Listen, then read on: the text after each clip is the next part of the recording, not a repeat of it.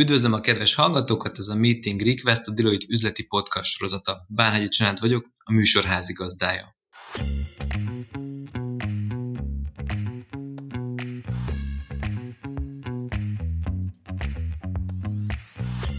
A mai adásban adózási kérdésekkel fogunk foglalkozni, egészen pontosan a transferárazással.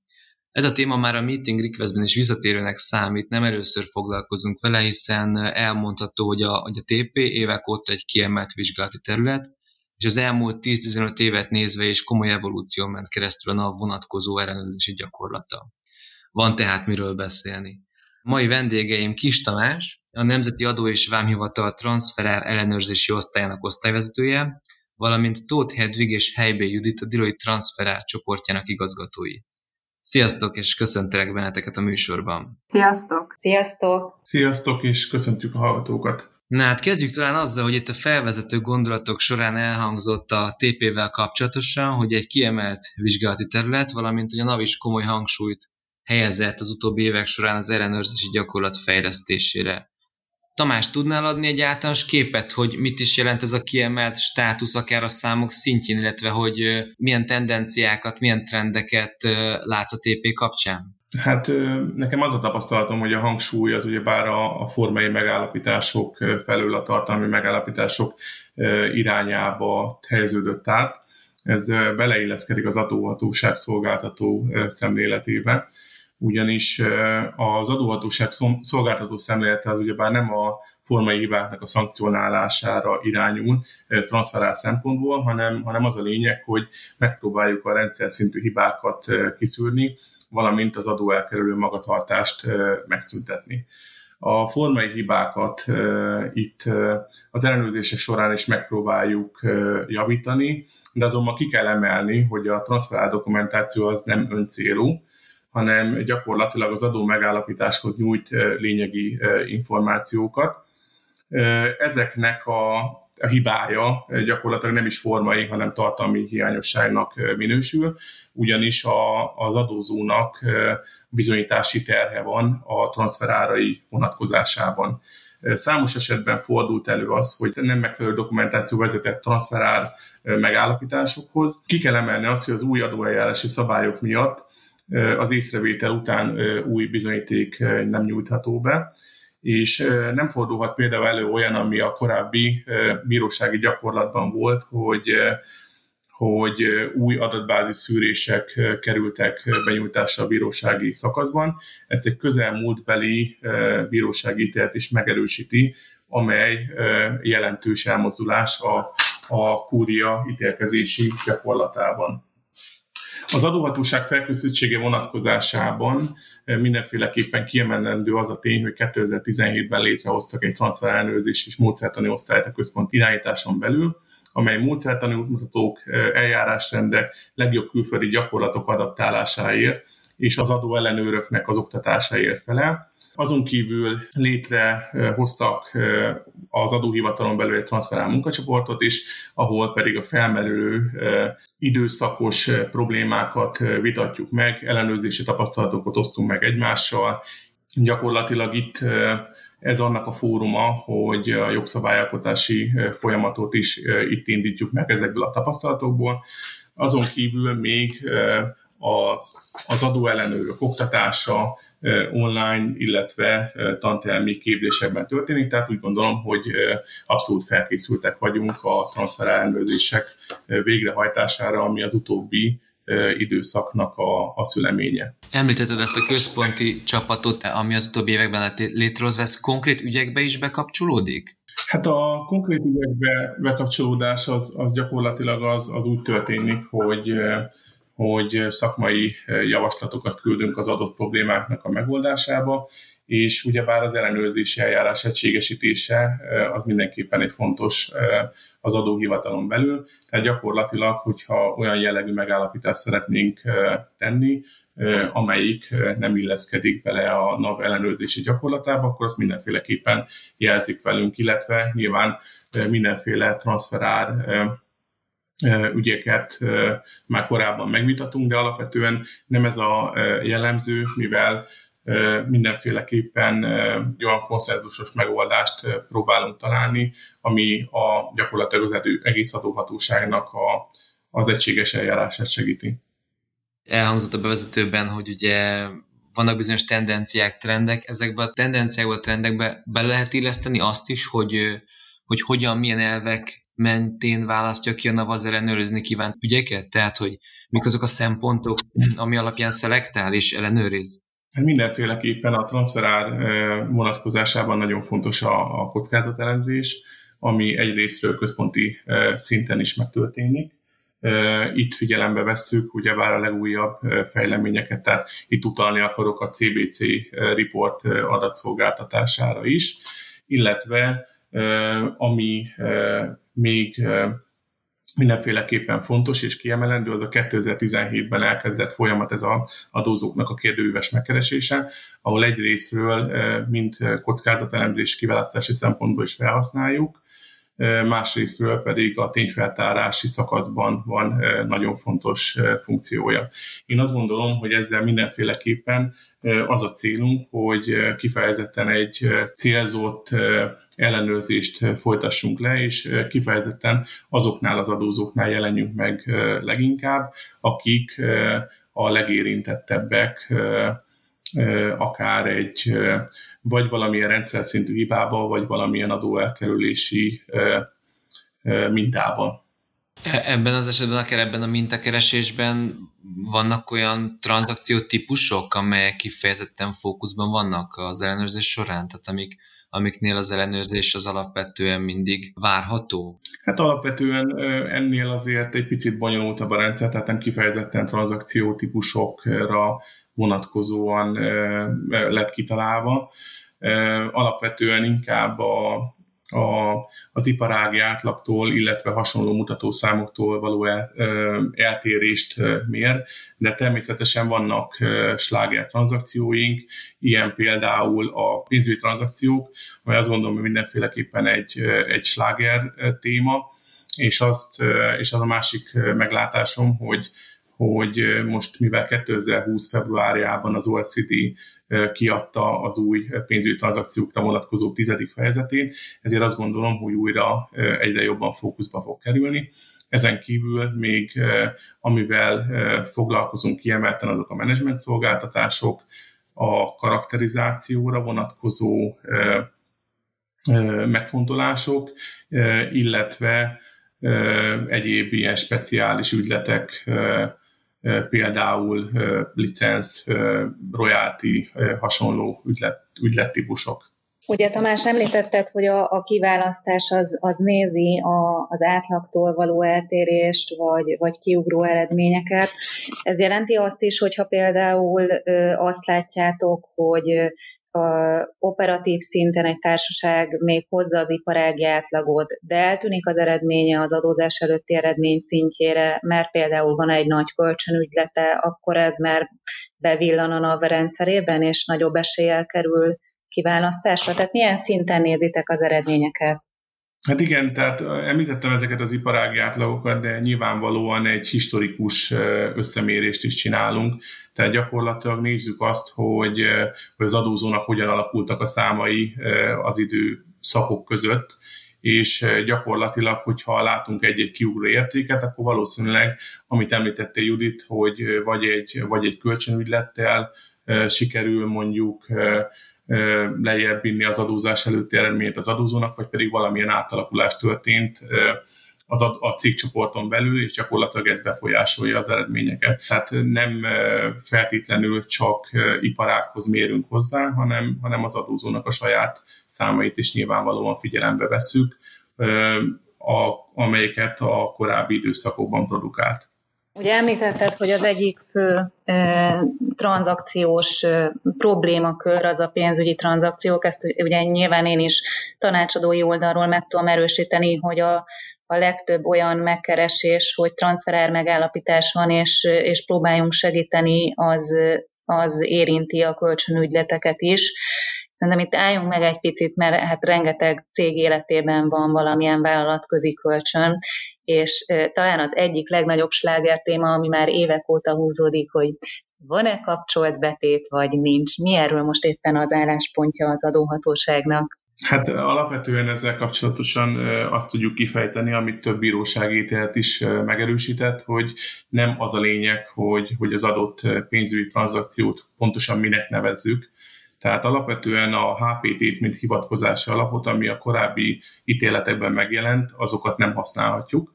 Hogyha azon kívül gyakorlatilag nekünk meg kell vizsgálnunk azt, hogy az adott pénzügyi instrumentum kockázatokat és funkciókat figyelembe véve mihez hasonlít a legjobban.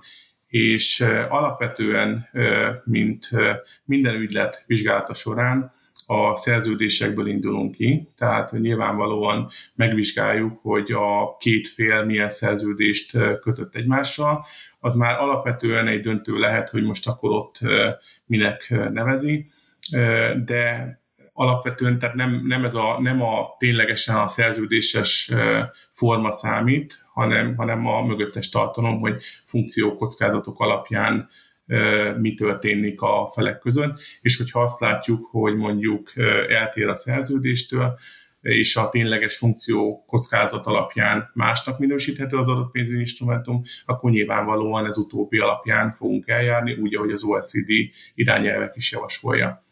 Tehát most így összefoglalva a mondani valómat, nem feltétlenül az számít, hogy, hogy minek nevezik az adott ügyletet, hanem azt, hogy mivel hasonlítható össze leginkább. Ez azt gondolom, hogy, hogy szuper hír mindenki szempontjából, és akkor ez egy megnyugtató irány, hogy attól, hogy valaminek én hívom a vállalatközi szerződésemet, a tartalom számít, és hogyha jó érveim vannak, akkor akár egy betéti kamat is megfelelő tartalommal és körülményekkel kiegészülve elfogadható lehet.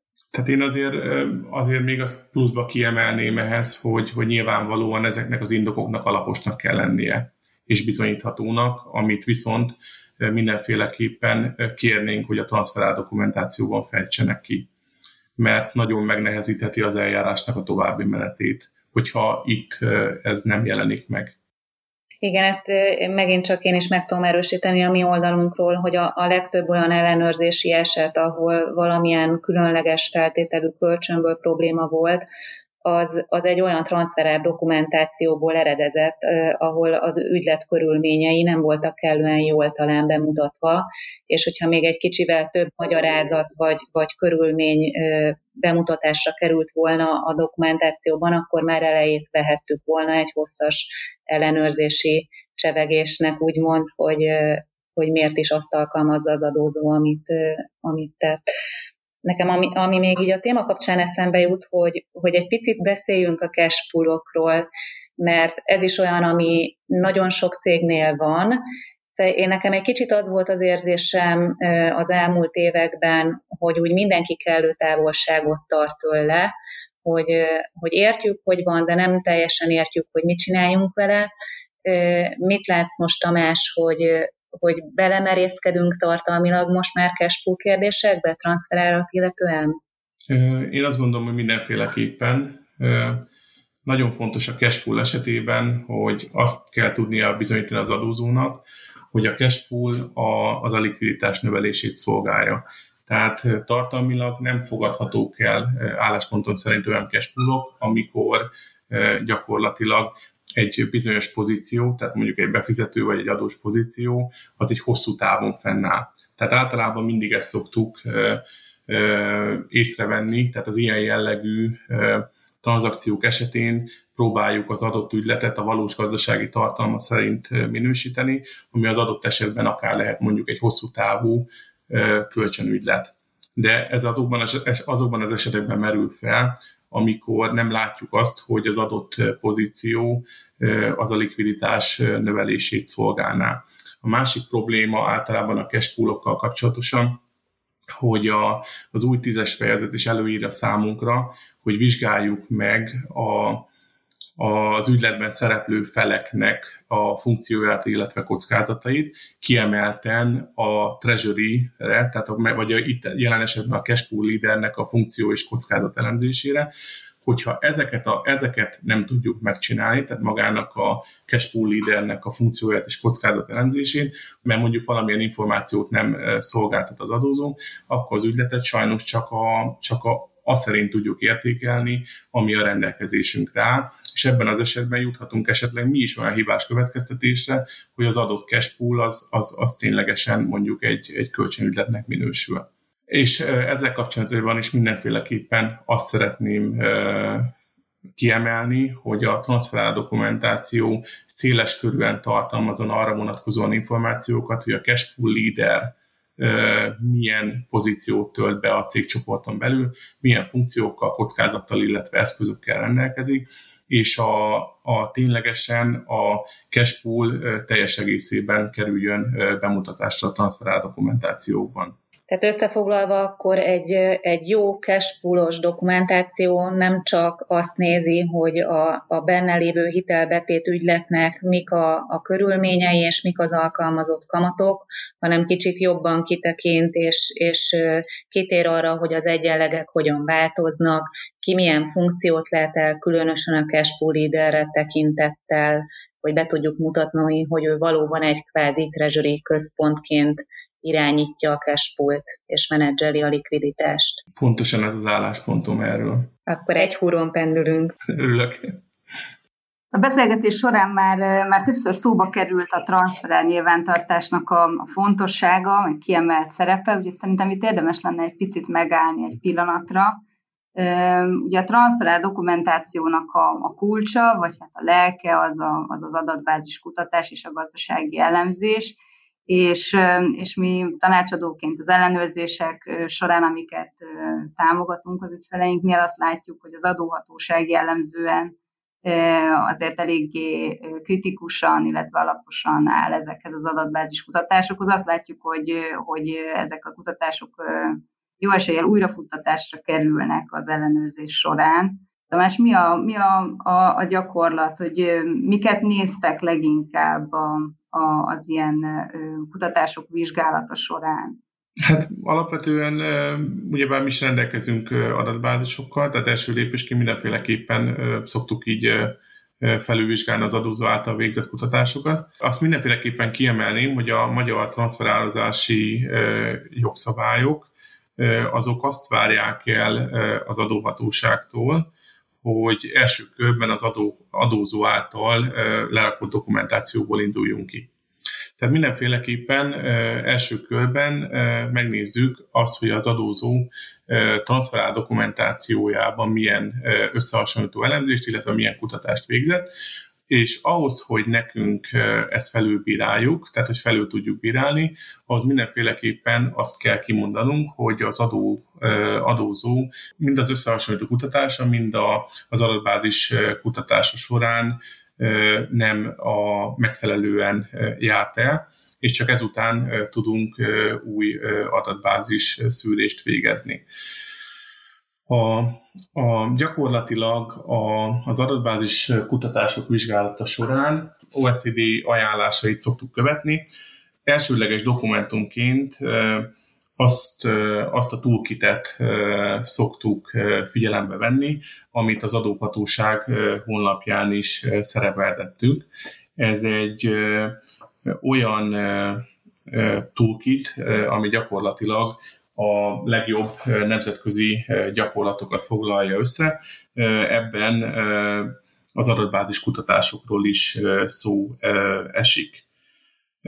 Az adatbázis kutatás során elsődlegesen az a célunk, hogy olyan összehasonlító mintát találjunk, amely az adózóval leginkább összehasonlítható. És gyakorlatilag ez alapján lehet az ő jövedelmezőségére egy helyes következtetést levonni.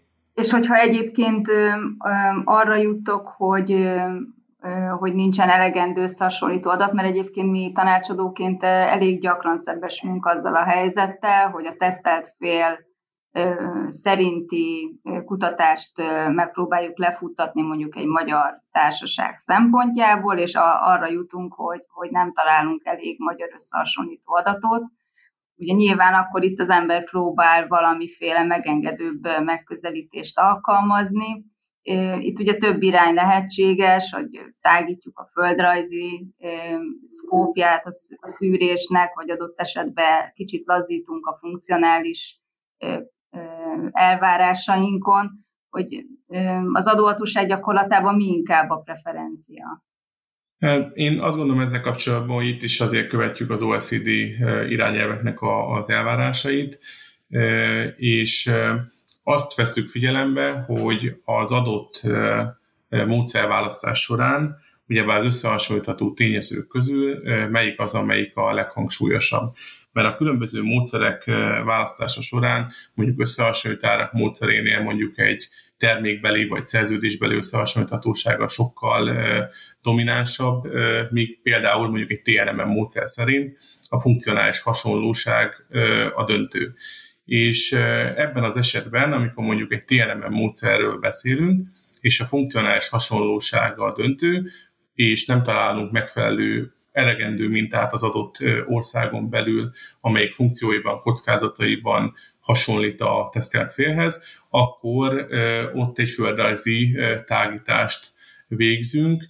Első körben megpróbáljuk azokat az országokat bevonni, amelyik mondjuk álláspontunk szerint közelebb állnak hozzánk a gazdasági körülményeinket tekintve. Ezek jellemzően a V4-es országok, de alapvetően elfogadhatónak tartjuk az európai mintát is, amennyiben ez az adott eset körülményeinek megfelelő. Tehát mondjuk, hogyha egy külföldi fél a, a szolgáltatás nyújtó adott esetben, mondjuk egy német társaság, akkor, akkor az az adóhatóságnak is a preferenciája, hogy próbáljunk német összehasonlító adatokat találni első körben, ha jól értem. Hát alapvetően igazából most a másik irányból közelítettem meg a dolgot, tehát az, amikor persze nyilvánvalóan a tesztelt fél országát kell mindenféleképpen nézni, de mondjuk pont a szolgáltatások esetében, amit kiemeltél, ott mindenféleképpen kiemelném azt, hogy nagyon sokszor nem csak a nyújtó országot, hanem az igénybevevőt is figyelembe kell venni, ugyanis mondjuk költség alapban jelentős eltérés lehet egy, egy német szolgáltatás nyújtó és mondjuk egy magyar szolgáltatás nyújtó között. Ebben az esetben általában azért meg szoktuk azt is vizsgálni, hogy a magyar fél részéről mennyiben elfogadható az a szolgáltatás, hogyha figyelembe vesszük ugyebár a gazdasági körülményeknek a különbségeit is. De alapvetően igen, tehát nyilvánvalóan a tesztelt félnek a, a, az országa az elsődleges kiindulási szempont. És mi a helyzet specifikusan a, a kölcsönökkel? Itt ugye korábban láttuk, hogy az általános gyakorlat tőlünk nyugatabbra, hogy, hogy kötvényhozamokból indulnak ki kölcsönök árazása során, és ez a módban többször szorult magyarázatra magyar ellenőrzési relációban. Itt ugye Tamás említetted, hogy, hogy mindig az adott ügyletnek a főbb jellemzőiből indultok ki, tehát hogyha itt az adózó arra jut, hogy az ő vállalatközi kölcsönének a specifikumait egy, egy összehasonlító kötvény jobban le tudja írni, mint egy, egy kölcsön, akkor ez, ez elfogadható lehet az adóhatóság számára? Hát én azt gondolom, hogy vannak olyan esetek, amikor a kötvényekkel történő összehasonlíthatóság is elfogadható lehet. Elsődlegesen azt gondolom, hogy alapvetően azért maga a pénzügyi instrumentum határozza meg azt, hogy mivel hasonlítsuk össze. Nyilvánvalóan azért pénzügyi instrumentumok között azért vannak különbségek, de mivel elmítettem korábban is, hogy nem feltétlenül a megnevezés számít, és hogyha bizonyos paraméterekben úgy érezzük, hogy a kötvényekkel való összehasonlíthatóság az pontosabb képet mutat, akkor igen, el tudok képzelni olyan szituációkat is, amikor a kötvényügyletek jobb összehasonlíthatóságot mutatnak, mint a kölcsönök. Ehhez azonban azt gondolom, hogy mindenféleképpen meg kell vizsgálni az, hogy egyáltalán áll-e rendelkezésre összehasonlítható kölcsönügylet, illetve azok a kölcsönügyletek, amik összehasonlíthatók, azok jelen esetben meg kell magyarázni, hogy jelen esetben miért gondoljuk úgy, hogy nem összehasonlítható, és csak utána tudunk szerintem a kötvényügyletnek az elemzésére tovább lépni. Szerintem ez egy fontos pont, hogy az összehasonlíthatóságot azt, azt milyen mértékben kell fokozni, és hogy ezt hogyan lehet. És látjuk, hogy az adóhatóság is azért ennek megfelelően néha él kiigazításokkal. Mi a, a gyakorlat, mi a legtipikusabb kiigazítás, amit a, az adóhatóság elfogad, illetve önmaga tesz?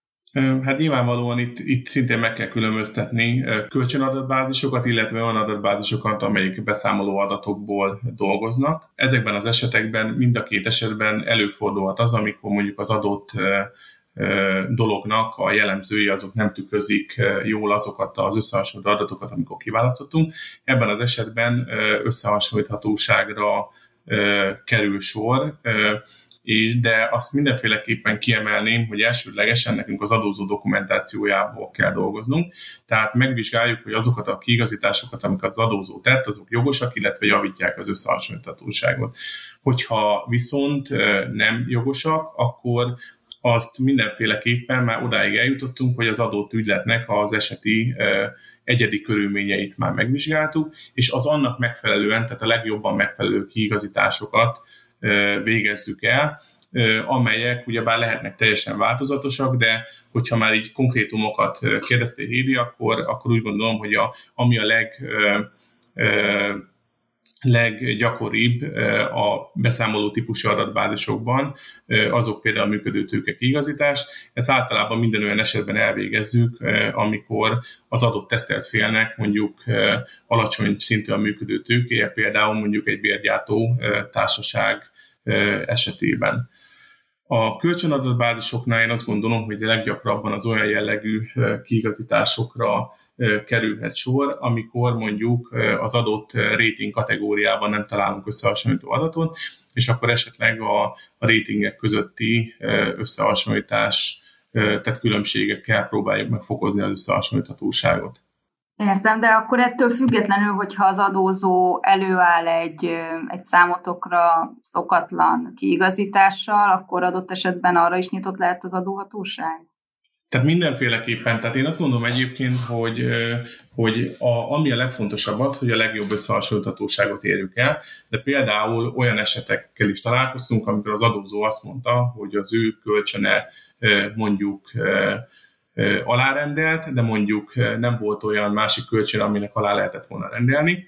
Tehát itt kifejezetten nem csak a szerződésnek a vizsgálatába indulunk ki, hanem a valóságot is megvizsgáljuk, illetve az is előfordult már, hogy azt mondta az adózó, hogy neki a kölcsöne az nem biztosított, amit az anyaváltától kapott kölcsön az nem biztosított, mert a szerződésbe eként volt feltüntetve, de itt is figyelembe véve például az OECD irányelvnek a tizedik fejezetén megvizsgáljuk, hogy az adózónak van-e mondjuk más jelentős kölcsöne, és ahhoz mondjuk biztosítékot ajánlott-e fel, mert hogyha nem ajánlott fel, akkor azt úgy kell tekinteni, hogy az anyavállalat tud rendelkezni az adózónak a rendelkezésre álló, biztos, rendelkezésre álló biztosítékokkal. És ebben az esetben az adott kölcsön biztosítottnak kell tekinteni. Tehát én azt gondolom, hogy mindenféleképpen az a fontos, hogy nagyon részletesen megvizsgáljuk az adott mondjuk akár pénzügyi instrumentumot, vagy akármilyen más ügyletnek a szokásos piaci árát, vagy magát az ügyletet, és minden ügyletet egyedileg próbáljunk elemezni, és a kiigazításoknál meg azt kell megvizsgálni, hogy az összehasonlíthatóságot az fokozza vagy sem. És hát ha jól értem, akkor itt mindent szépen le kell írni egy, egy transfer nyilvántartás, hogy utána az adóhatóság ebből tudjon kiindulni. Hát én azt gondolom, hogy mindenféleképpen javasolt, azért, mert hogyha ez nem történik meg, akkor nagyon sokszor hosszas húzavona történhet az adóhatóság, illetve az adózó között, ami már ebből az utólagos éles látásból vezethető le, tehát gyakorlatilag mi is elvárjuk az adózótól azt, hogy abban a dokumentációban azért történjen meg az adott kiigazítás abban az időben, hogy utólag ne úgy tűnjön, mint a gombhoz varnánk a kabátot, tehát, az utól, tehát a kiigazítások ne utólag kerüljenek megmagyarázásra, mert nagyon sokszor akkor azt a látszatot keltik, hogy azzal a transferárait próbálja igazolni, viszont hogyha már ezek az információk alapvetően a transfer dokumentációban benne vannak, akkor ez egy jó bizonyosság az adóhatóság számára, hogy az adózó próbált jogkövetően eljárni, és minden körülményt feltárni eh, ahhoz, hogy a, a szokásos piaci ára bizonyítani tudja. Ugye Tamás már említetted a, a hosszas húzavonát a, az adózó és az adóhatóság között. Mi ugye tanácsadóként nyilván azt érzékeljük, hogy a transferár megállapítások 100%-a az előbb-utóbb valamilyen vita formájában megvitatásra kerül az adózó és az adóhatóság között, hiszen milyen esetekbe kerülünk bevonásra, de van-e nektek bármilyen érzésetek, tapasztalatotok, statisztikátok, hány százaléka az eseteknek jut el fellebbezésre, bíróságra, kúriához adott esetben. Mi egyébként most nem régen felmértük a transferár bírósági eseteknek a a, a pontos méretét, és itt arra jutottunk, hogy már több mint 80 bírósági eset van, és ugye számos kuriai döntés is van, ami egy, egy transferár jogorvoslati eljárásban mindenképp irányadó, és, és egy gyakorlatilag már részben erre specializálódott adóperes jogászok is vannak, akiknek egyébként mi úgy látjuk, hogy nagyon hasznos a bevonása már, már az adóhatósági eljárási szakaszban is, tehát akkor akár már egy, egy jegyzőkönyvre tett észrevétel során is. De egy szó mint száz, mi, mi a ti tapasztalatotok, hogy, hogy hogyan állnak az adózók a transferáras megállapításokhoz? Hát én, én azt gondolom, hogy tehát ez a száz százalék azért egy kicsit soknak tűnik. Én azt gondolom, hogy jelentős részével legalább fellebbezésig eljut az adott szakasz, de én úgy gondolom, hogy hogy ez, ez sajnos, és én tényleg azt mondom sajnos, ez összekatár függő. Tehát, hogyha mondjuk egy kisebb megállapítást teszünk, azok, azok jobb eséllyel nem mennek tovább. Nyilván erre is vannak egyébként kivételek, főleg akkor, hogyha mondjuk a megállapítás mondjuk egy adózónak a karakterizációjával összefüggő, mert ebben az esetben akkor is tovább mennek az adózók, hogyha, hogyha esetleg még mondjuk adókülönbözet nem is különbözik, azért, mert nyilvánvalóan ez nem csak itt érinti az adózót, hanem a cégcsoportnak ugyebár a többi tagját is érintheti. Ezek főleg ezek a karakterizációval összefüggő dolgok de úgy látom, hogy egy bizonyos értékhatár felett azért egy jelentős százalék tovább megy, és vagy vagy egy fellebezésig, vagy egy bírósági szakaszig azért eljut az ügy, illetve azért vannak olyan ügyek is, amik már lassan tíz évesek, és bolyonganak az adóhatóság és a kúria között. Tehát én, én, én ezt látom, viszont én azt gondolom, hogy nagyon sok ügyet megkönnyítene az, hogy hogyha mondjuk szakértő bevonására kerülne sor, mert én azt gondolom, hogy bizonyos ügyekről csak akkor lehet tárgyalni, hogyha ténylegesen mindkét fél tudatában van arra, hogy gyakorlatilag pontosan miről beszélünk. És ez nagyon sok... Tehát itt a szakértő alatt a, a tanácsadót érted? Hát igazából most kifejezetten nem az, hogy tanácsadóra gondoltam, de hogy megfelelő szakértelemmel rendelkezzen. És hogyha ebből hmm. levezetjük, akkor igen, tehát nagyon sokszor ezt házon belül azért nagyon nehéz megoldani, tehát hogyha ez a kérdésed, akkor igen, akkor tanácsadóra gondolok a legtöbb esetben. De alapvetően nem ez lenne a lényeg, hanem az, hogy a megfelelő szakértelemmel rendelkezzen az adott illető, és ne például egy mondjuk egy, egy főkönyvelő, vagy, vagy egyéb controlling szakértő kerüljön bevonásra az ügyben, azért, mert a jó eséllyel nem biztos, hogy hogy az adott tényálláshoz, tényállás feltáráshoz minden esetben segítséget tud nyújtani az adóhatóságnak, és hogy a tényállás pedig nem kerül megfelelően feltárásra, akkor azért előfordulhatnak olyan esetek, ami, ami sem az adóhatóság, sem az adózó számára nem megfelelő kimenetelőek. Csatlakozva a Tamásnak a, a záró gondolatához, ezt valóban tanácsadói oldalról is meg tudjuk erősíteni, hogy sokszor minket tanácsadókat már az észrevétel vagy csak a fellebezés szakaszába vonnak be egy-egy transferárvitába,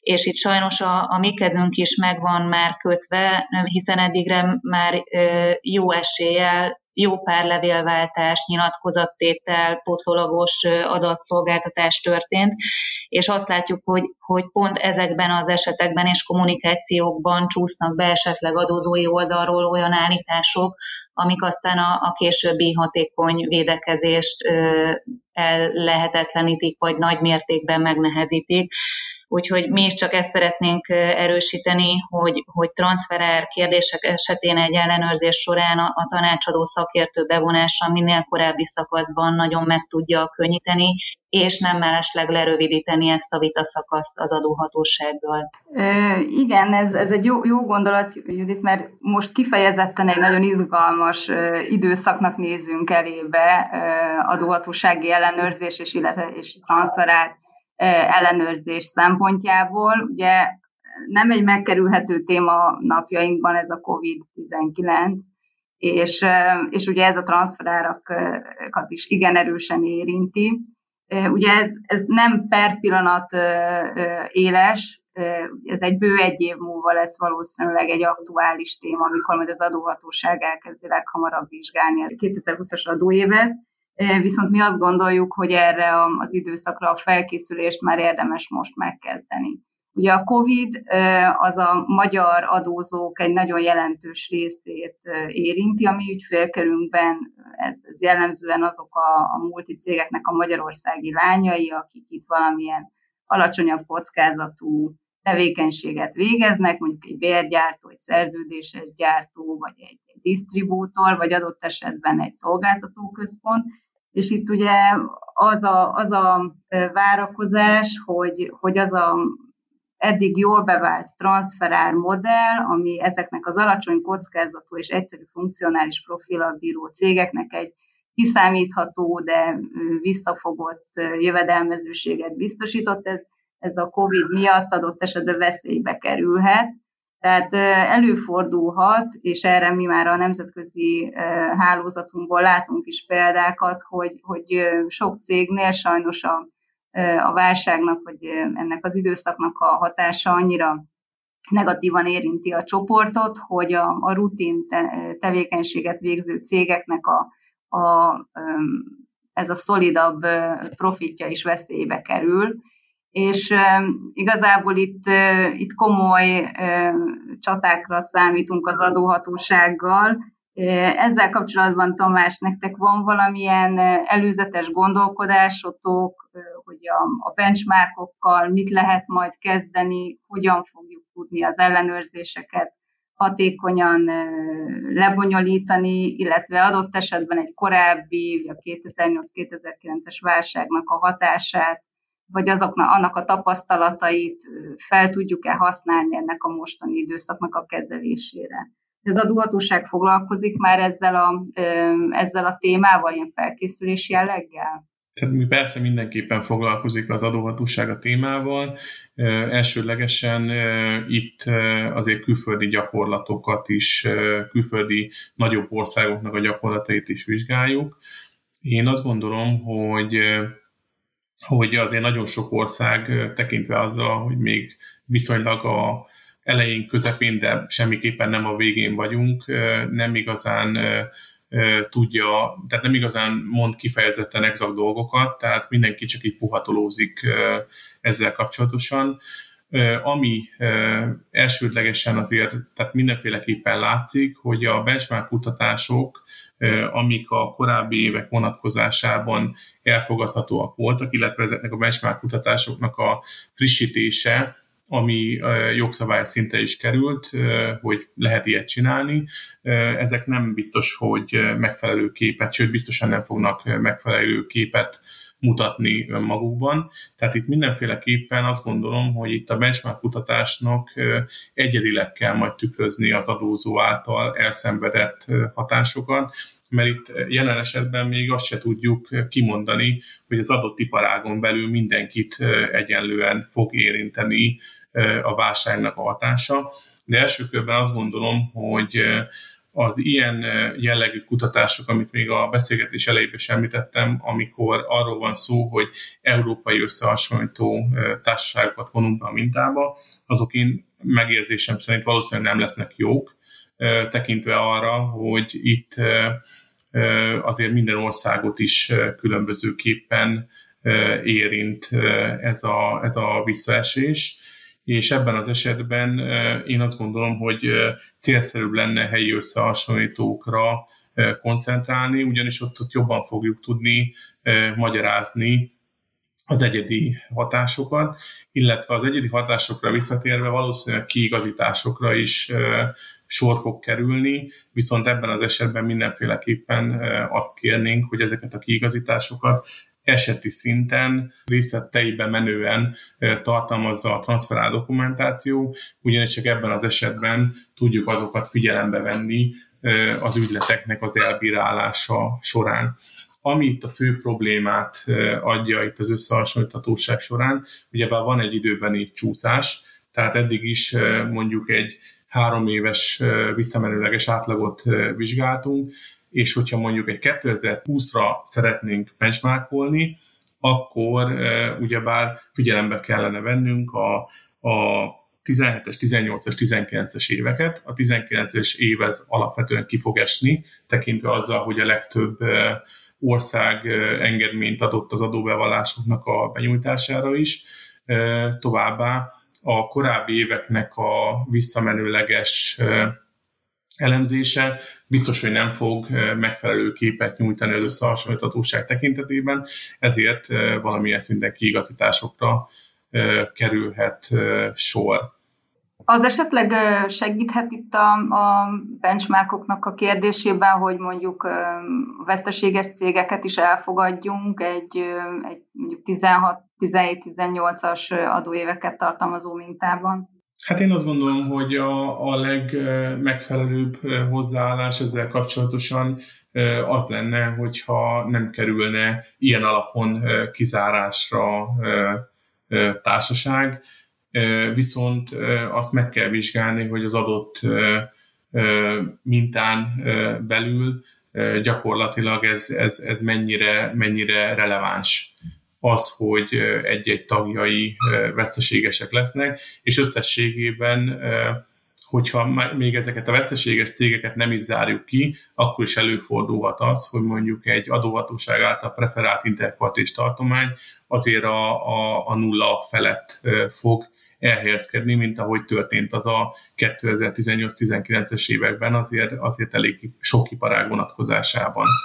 Tehát itt azt gondolom, hogy mindenféleképpen az egyedi vizsgálat az, az, az, az egy fontos dolog, és maga a veszteséges cégek kizárása önmagában azon az alapon, hogy veszteséges, az, az nem lehet egy jó adóhatósági gyakorlat.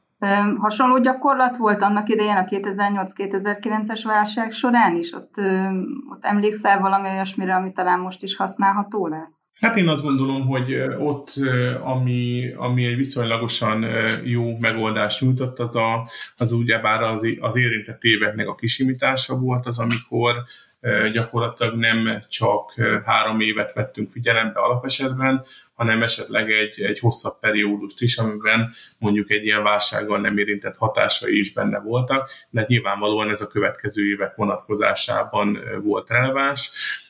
Az adott érintett évek vonatkozásában ott én azt gondolom, hogy az adóhatóság akkor is egy viszonylagosan elfogadó pozícióba került, de abban az esetben is megköveteltük azt, hogy, hogy ezek a hatások, ezek mindenféleképpen és egyedi dokumentáció szinten dokumentálva legyenek. Ez a transferál nyilvántartások fontossága akkor ismét visszatérő eleme a mai beszélgetésünknek. Ennek adott esetben egy alternatívája lehetne, amit, amit mondjuk a cseheknél látunk, hogy, hogy az adóbevallásban kér az adóhatóság tájékoztató adatokat a transferárakra vonatkozóan. Ilyen záró kérdésként lehet arra számítani, Tamás, hogy ebbe az irányba elmegy a jogalkotó a közeljövőben? Hát igazából ebbe a kérdésben azért nagyon nehéz előre látni, ugyanis, ugyanis a pénzügyminisztériumnak az volt az álláspontja ezzel kapcsolatosan, hogy a bevallások egyszerűsítésének az irányába kellene elmenni, viszont itt az adóhatóságon belül azt gondolom, hogy mindenféleképpen azon a pozíción vagyunk, hogy hogy az említett se minta, mint ahogy egyébként nagyon sok korábbi írásomban egyébként ez előfordult említésként, az egy nagyon jó nagyon jó alap lehet arra, hogy, hogy a bevallásokban bizonyos szintű adatszolgáltatást kérjünk az adózóktól, és az én véleményem az, hogy ez nagyon sokat segítene mind az adóhatóság, mind pedig a jogkövető magatartást folytató adózók számára is, ugyanis ez lehetőséget teremtene arra, hogy, hogy elő, elsődlegesen nagyon sok ügyletet megszűrjünk, és kifejezetten célzottan tudjunk fellépni a nem jogkövető magatartást folytató adózókkal szemben. Na hát így a végére visszatérve azzal kezdtem a felvételt, hogy ez már nem az első alkalom, hogy TP tematikai podcastunk van, most pedig azt hiszem, hogy azzal fejezem be a mai adást, hogy véletlenül nem is ez volt az utolsó alkalom, hogy transferáról beszélgettünk. Köszönöm a mai részvételt és az értékes gondolatokat Kis Tamásnak, Tóth Hedvignek és Helybe Juditnak, a kedves hallgatóknak pedig a kitartó figyelmet. Hamarosan újabb meeting request adásra jelentkezünk.